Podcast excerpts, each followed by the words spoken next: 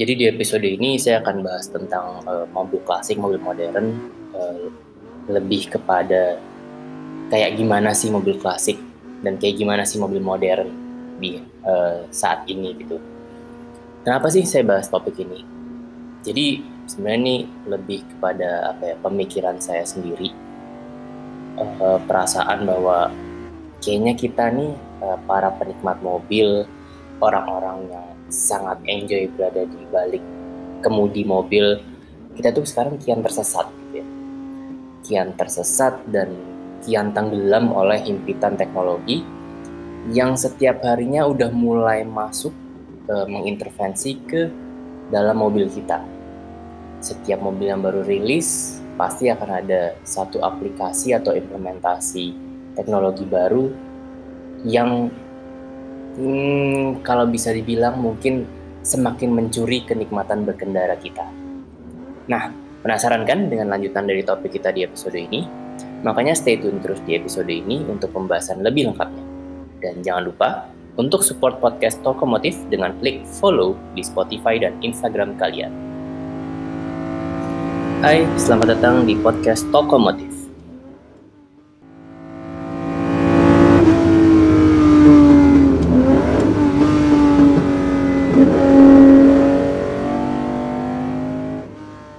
Jadi tadi uh, saya udah sempat singgung soal teknologi yang kian hari kian masuk mengintervensi kenikmatan kita dalam berkendara, dalam nyetir uh, dan segala enjoyment atau perasaan asik saat mengemudi itu udah mulai mulai sedikit terganggu dengan kehadiran teknologi.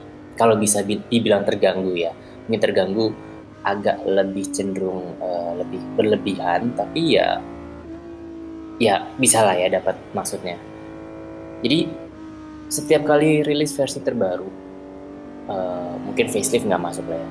Misalkan muncul all new dari versi yang sudah ada sebelumnya pasti akan ada mulai ada uh, sematan-sematan atau implementasi dari teknologi-teknologi yang lebih canggih, lebih advance di mobil tersebut gitu.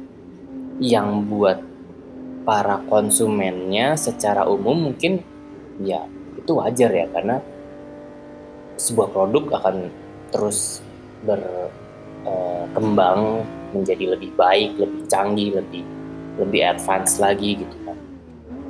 Tapi di satu sisi untuk kita-kita yang mungkin lebih suka dan lebih menikmati enjoynya menyetir mobil uh, implementasi-implementasi dari teknologi yang canggih ini jadi bisa membuat kita menjauh dari uh, kata asik saat mengemudi gitu ya. Nyetir mobil itu udah nggak lagi lebih berasa terlibat dengan mobilnya. Jadi keterlibatan kita sebagai pengemudi dengan mobilnya sendiri itu jadi lebih terbatasi seperti ada pembatas uh, yang membuat kita ya nggak bisa lebih intim lagi lah sama mobil. Itu karena kehadiran teknologi itu uh, sendiri gitu. Dan kenyataannya ya implementasi teknologi kayak gini itu bukan cuma jadi isu di di mobil-mobil yang mass product ya. Maksudnya yang yang biasa mobil-mobil yang mereknya modelnya tipenya setiap hari kita lihat di mobil gitu.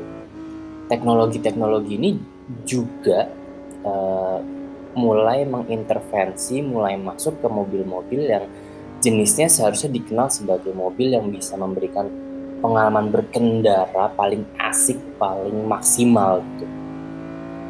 Kayak supercar, sports car ya kan. Nah, jadi uh, teknologi-teknologi ini nggak cuma mengintervensi mobil-mobil yang kita sering lihat, tapi justru juga mobil-mobil yang uh, kita kenal sebagai supercar gitu ya, yang ultra mahal, mobil-mobil sport itu juga kena gitu. Waktu itu saya pernah lihat di YouTube cuplikannya uh, videonya Top Gear uh, masih yang versi lama ya, masih yang versinya si uh, Richard Hammond, terus uh, Jeremy Clarkson sama James May. Uh, tapi saya lupa itu entah season keberapa ya dan episode keberapa. Tapi di cuplikan itu tuh Richard Hammond lagi uh, sedang mereview uh, Lamborghini Huracan. Uh, waktu pertama kali baru rilis. Baru keluar baru banget keluar.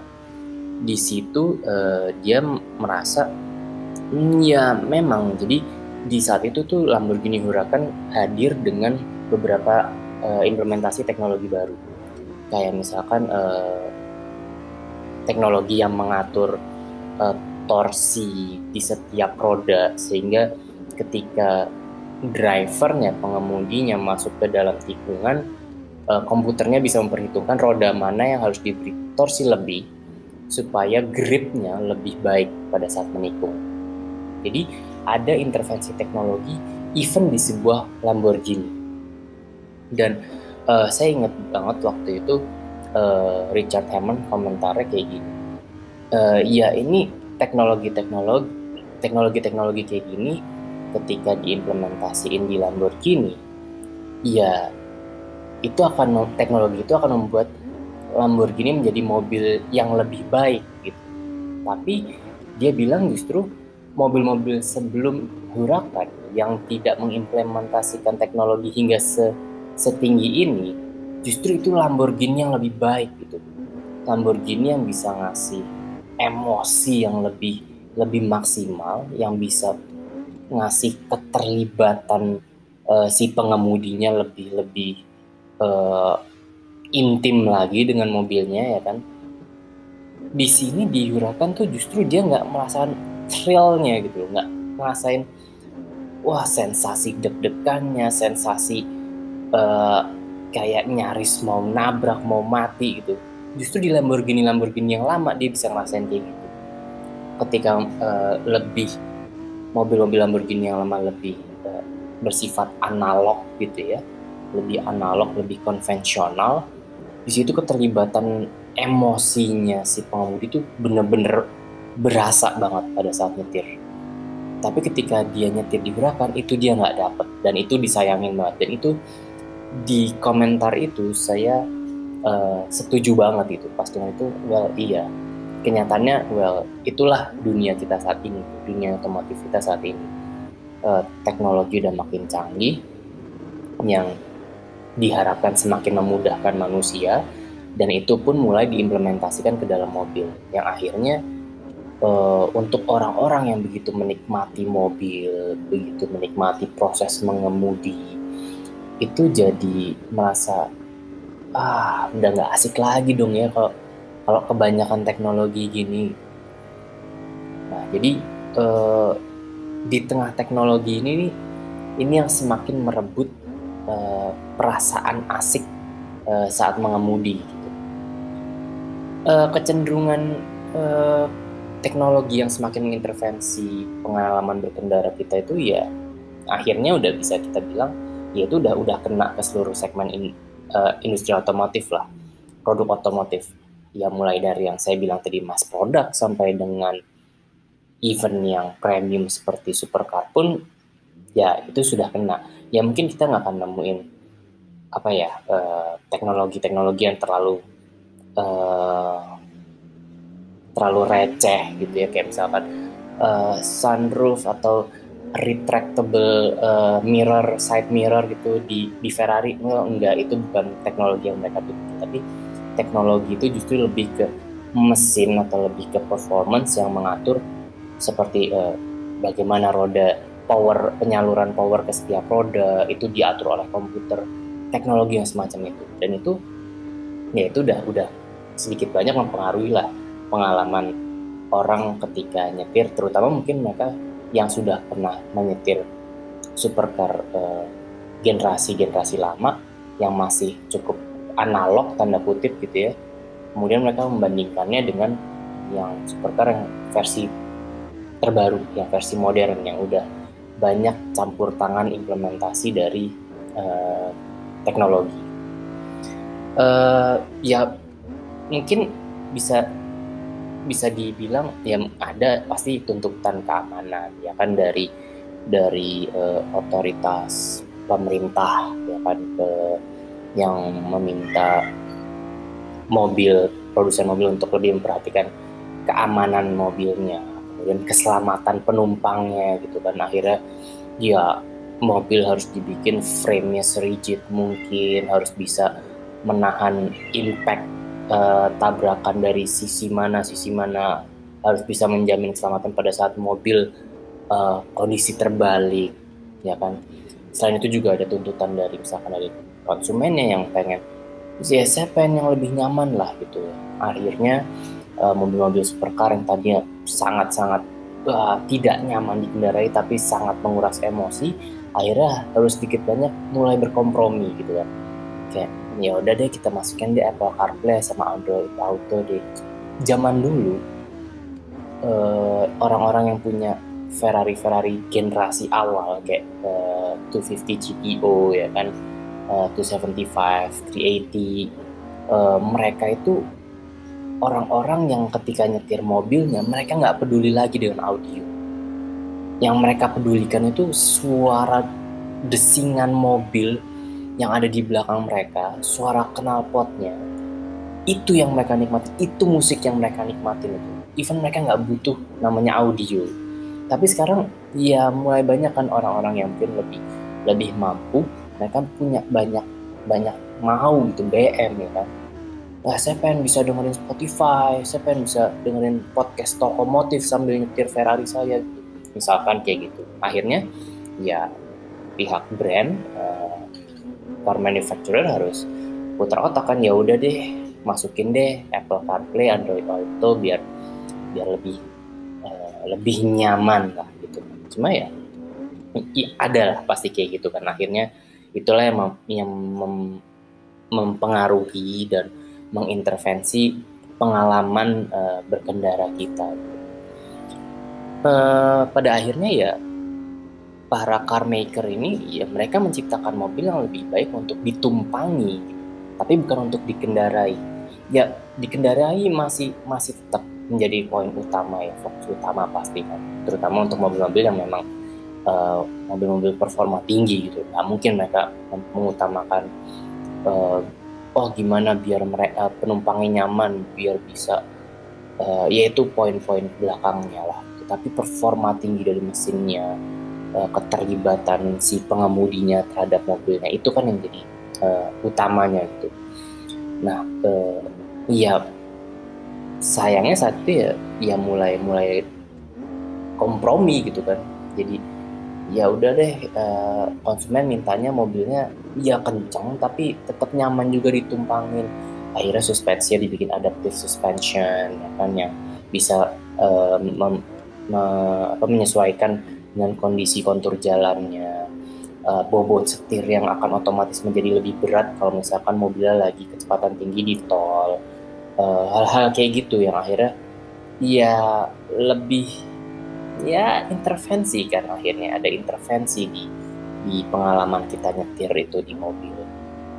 Tapi untuk orang-orang yang yang hobinya nyetir ya kan ya hal-hal kayak gini tentu bukan sesuatu yang apa ya meni bisa meningkatkan pengalaman kenikmatan menyetir mereka gitu uh, ya tapi balik lagi ya ke kekhawatiran kita di awal tadi. Jadi terlepas dari tuntutan dari pihak mana pun yang akhirnya uh, mempengaruhi driving experience kita, yang perlu kita sadar ya bahwa sekarang ya teknologi udah ada di sini. Teknologi di mobil di industri otomotif itu sudah hadir sekarang dan kelihatannya ke depan akan tetap ada di sini. Mereka nggak akan menghilang, mereka nggak akan slow down. Uh, tapi akan jadi hal yang menarik untuk melihat gimana uh, sejauh mana kita bisa kita penikmat mobil kita yang hobi nyetir bisa berkompromi terhadap teknologi-teknologi ini apakah kita tetap suatu hari akan bisa mendapatkan kenikmatannya ya kan apakah kita suatu hari bisa akhirnya menerima kondisi ini dan berdampingan dengan mereka dengan teknologi-teknologi ini dan kita bisa merasakan kenikmatan kembali dalam nyetir itu akan menarik sih untuk dilihat beberapa, beberapa tahun ke depan. Nah, di episode ini uh, saya akan bahas sedikit ya uh, hubungannya masih dengan teknologi tadi beberapa poin yang membuat uh, sebenarnya mobil lama atau ya mobil lama mobil tua mobil klasik you name it lah uh, justru akhirnya lebih asik dan seru untuk dikendarai. Ya ini masih ada hubungannya dengan teknologi yang tadi kita obrolin sebelumnya. Jadi uh, stay tune untuk lanjut ke segmen berikutnya.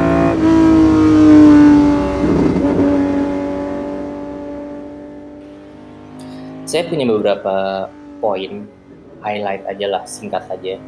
Kenapa mobil klasik atau mobil tua atau mobil lama tuh bisa memberikan driving experience atau pengalaman nyetir yang lebih lebih maksimal buat orang-orang yang yang suka nyetir kayak saya kayak kita ya iya nggak harus petrol head tapi orang-orang yang simply sangat menghargai aktivitas nyetir tuh bisa menikmati banget nah, poin yang pertama mobil klasik atau mobil lama itu mereka cenderung sederhana, simple. Mereka nggak banyak teknologi canggih. Uh, buat yang hobi modif atau oprek mobil, mobil lama tuh lebih ideal lah. Mobil mobil kalau mobil modern ya kayak kita tahu sekarang banyak banget komponen-komponen rumit yang hampir hampir nggak mungkin untuk bisa diutak atik sendiri lah. Ya pasti ada aja resikonya uh, kemudian error, trouble, issue atau even misalkan mobil akhirnya nggak nyala dan harus dibawa ke bengkel resmi dan harus ada part yang diganti atau perbaikannya harus menggunakan komputer dengan software tertentu kode-kode tertentu. Jadi kayak punya mobil itu kayak jadi kayak punya iPhone gitu kan. Yang mana uh, begitu kita punya ya udah itu itu barang nggak bisa diutak atik sesuai kemauan kita. Ya kalau misalkan kita nekat mau tak atik ya harus berhadapan dengan resikonya sendiri gitu kan. Jadi uh, mobil zaman sekarang itu beberapa uh, mereka karena semakin canggih komponennya semakin banyak semakin rumit dan semakin kompleks. Itu yang itu yang bikin uh, akhirnya untuk yang suka otak atik mobil suka ngoprek mobil orang-orang yang suka modif mobil ini jadi uh, satu hambatan sendiri lah ya.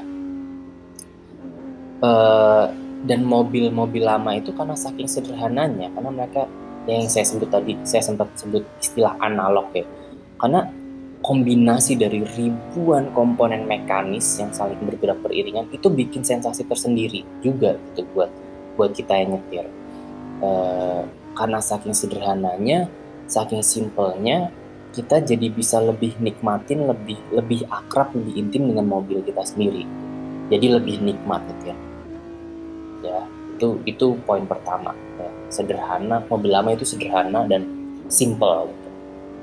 Yang kedua mobil lama itu lebih ringkas lebih compact dari segi ukuran mobil lama itu lebih kecil sekarang kalau kita mau bandingin ya uh, coba kita lihat BMW seri 3 yang lagi hit sekarang lagi viral uh, BMW seri 3 yang E30 kita bandingin dengan BMW seri 3 yang ada sekarang yang seri F30 atau G seri G-nya.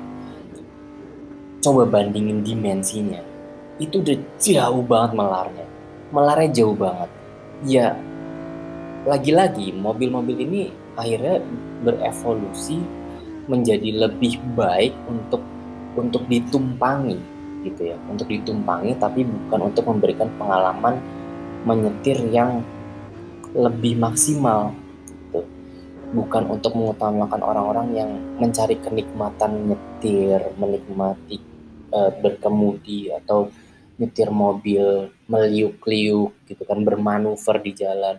Bukan, justru mobil-mobil ini akhirnya mereka highlight utamanya adalah bagaimana bisa mengakomodasi misalkan semakin banyak orang, semakin banyak barang, lebih praktikal, ya kan bisa lebih banyak membawa benda-benda atau objek yang kita butuhkan sehari-hari which is good gitu itu bagus ya untuk untuk kebutuhan yang memang seperti itu. Tapi untuk orang-orang yang mencari apa ya uh, sensasi yang mengemudi yang bisa uh, lebih terlibat lebih intim lebih lebih asik dalam nyetir pasti akan lebih cenderung lebih milih mobil yang lebih kecil. Karena lebih mobil yang kecil tuh untuk manuvernya lebih lincah. Setiap kita bermanuver ke kanan ke kiri dia akan ngikut nggak terasa berat nggak terasa limbung semuanya tuh berasa compact dan ngikut ke mana kita mau gerak kita mau pindah dia pasti ngikut dia nurut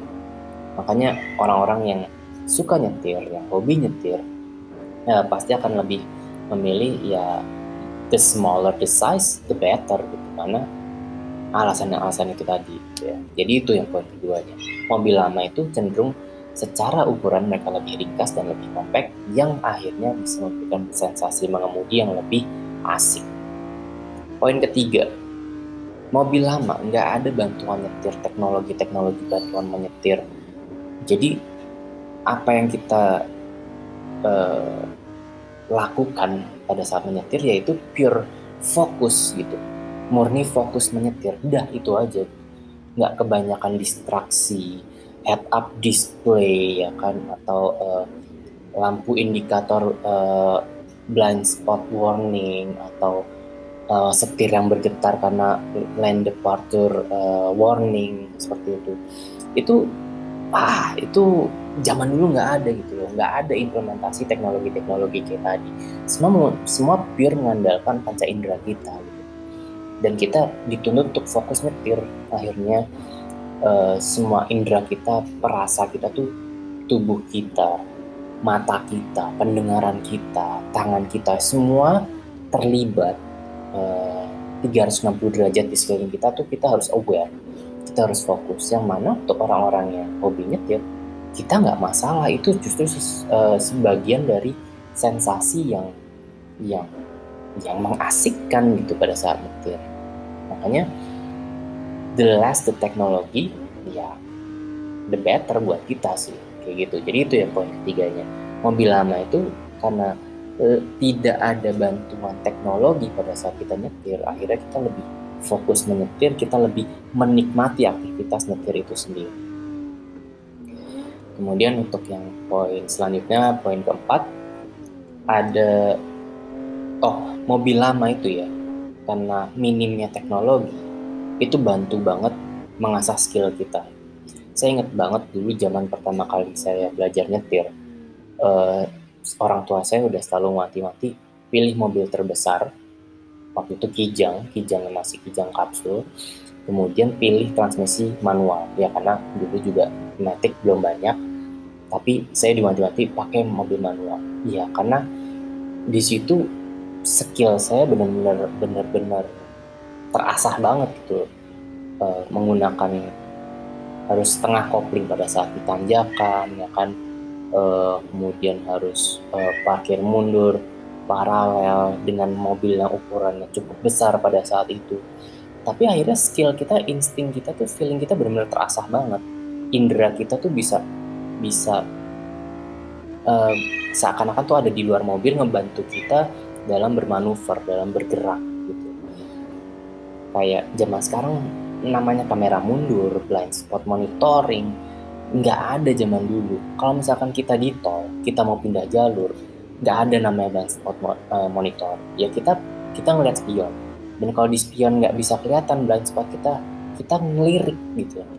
Kita ngelirik cepat ke arah belakang pundak kita. Kita ngelirik ke arah belakang bahu kita, melihat apakah ada mobil sana. Kalau clear, baru kita pindah nggak ada bantuan teknologi pure semuanya skill kita. Itu di, itu benar-benar ngebantu banget ngasah dan saya inget banget uh, dulu saya sering banget lewat jalan kecil lewat jalan gang gitu ya.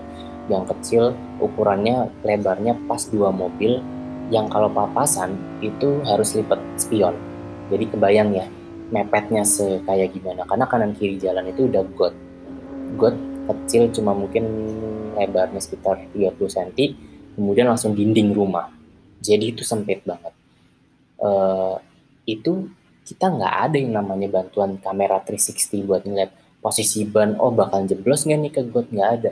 Pure feeling. Kita ambil setipis mungkin ke sisi mobil lawannya. Setipis mungkin. Terus kalau misalkan aman kita jalan pelan-pelan pelan-pelan sampai lewat. Dan itu lama-lama terasa feeling kita. Saya benar-benar ngerasain di situ saking seringnya saya bermanuver di kondisi kayak gitu itu saya kalau ngambil tipis-tipis uh, di saat nyalip mobil, papasan dengan mobil dari arah berlawanan, saya bisa ambil, saya bisa ancang-ancang tahu titik aman yang uh, harus saya siapkan seberapa space-nya.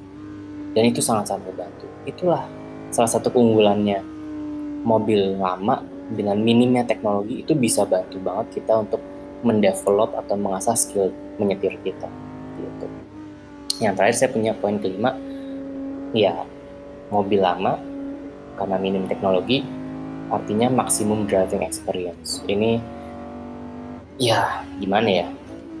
Mobil zaman dulu tuh uh, bener-bener ngajak kita untuk lebih terlibat gitu.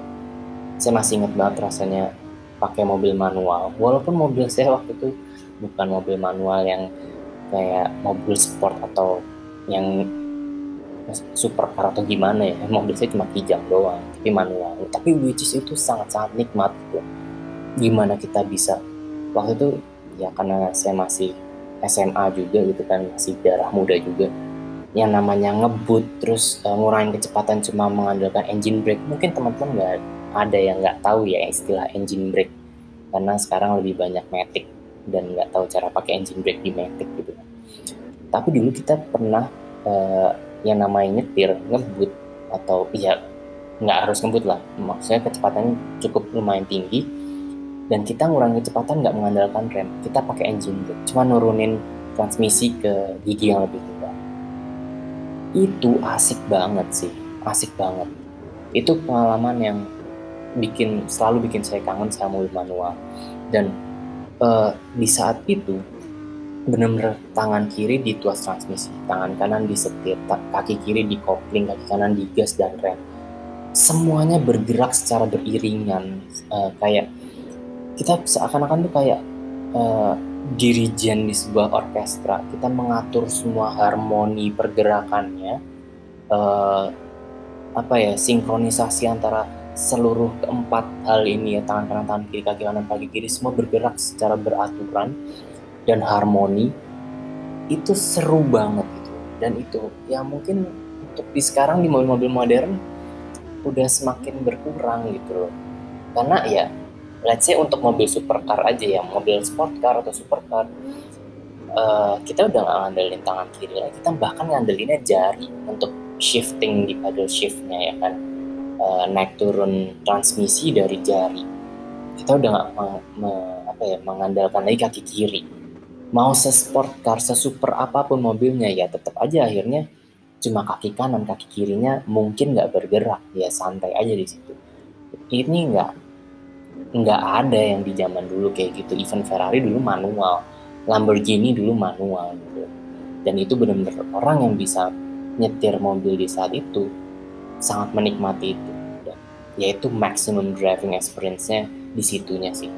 Jadi dengan uh, cukup banyak implementasi teknologi di mobil-mobil modern, cukup banyak intervensi yang terjadi, akhirnya kenikmatan dan driving experience kita di mobil-mobil modern cenderung lebih uh, rendah dibanding di mobil lama atau mobil klasik.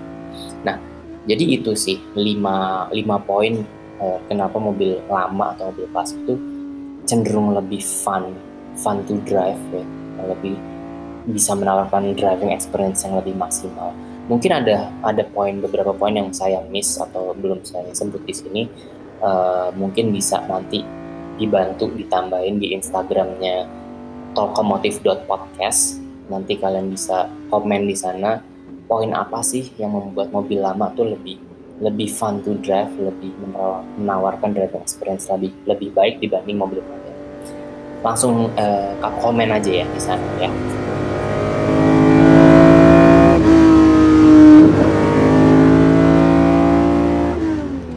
Nah itu tadi episode tentang mobil klasik mobil modern ya.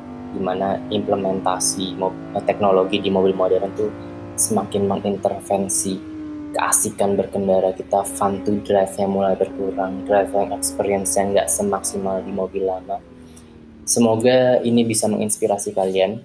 Mungkin yang lagi mau cari mobil pertamanya mau mempertimbangkan cari mobil lama silakan monggo atau yang bahkan misalkan udah punya mobil modern sekarang mau nambah mobil yang untuk nostalgia cari mobil lama yang yang bisa memicu kembali adrenalin atau perasaan-perasaan seru pada saat nyetir, silahkan juga.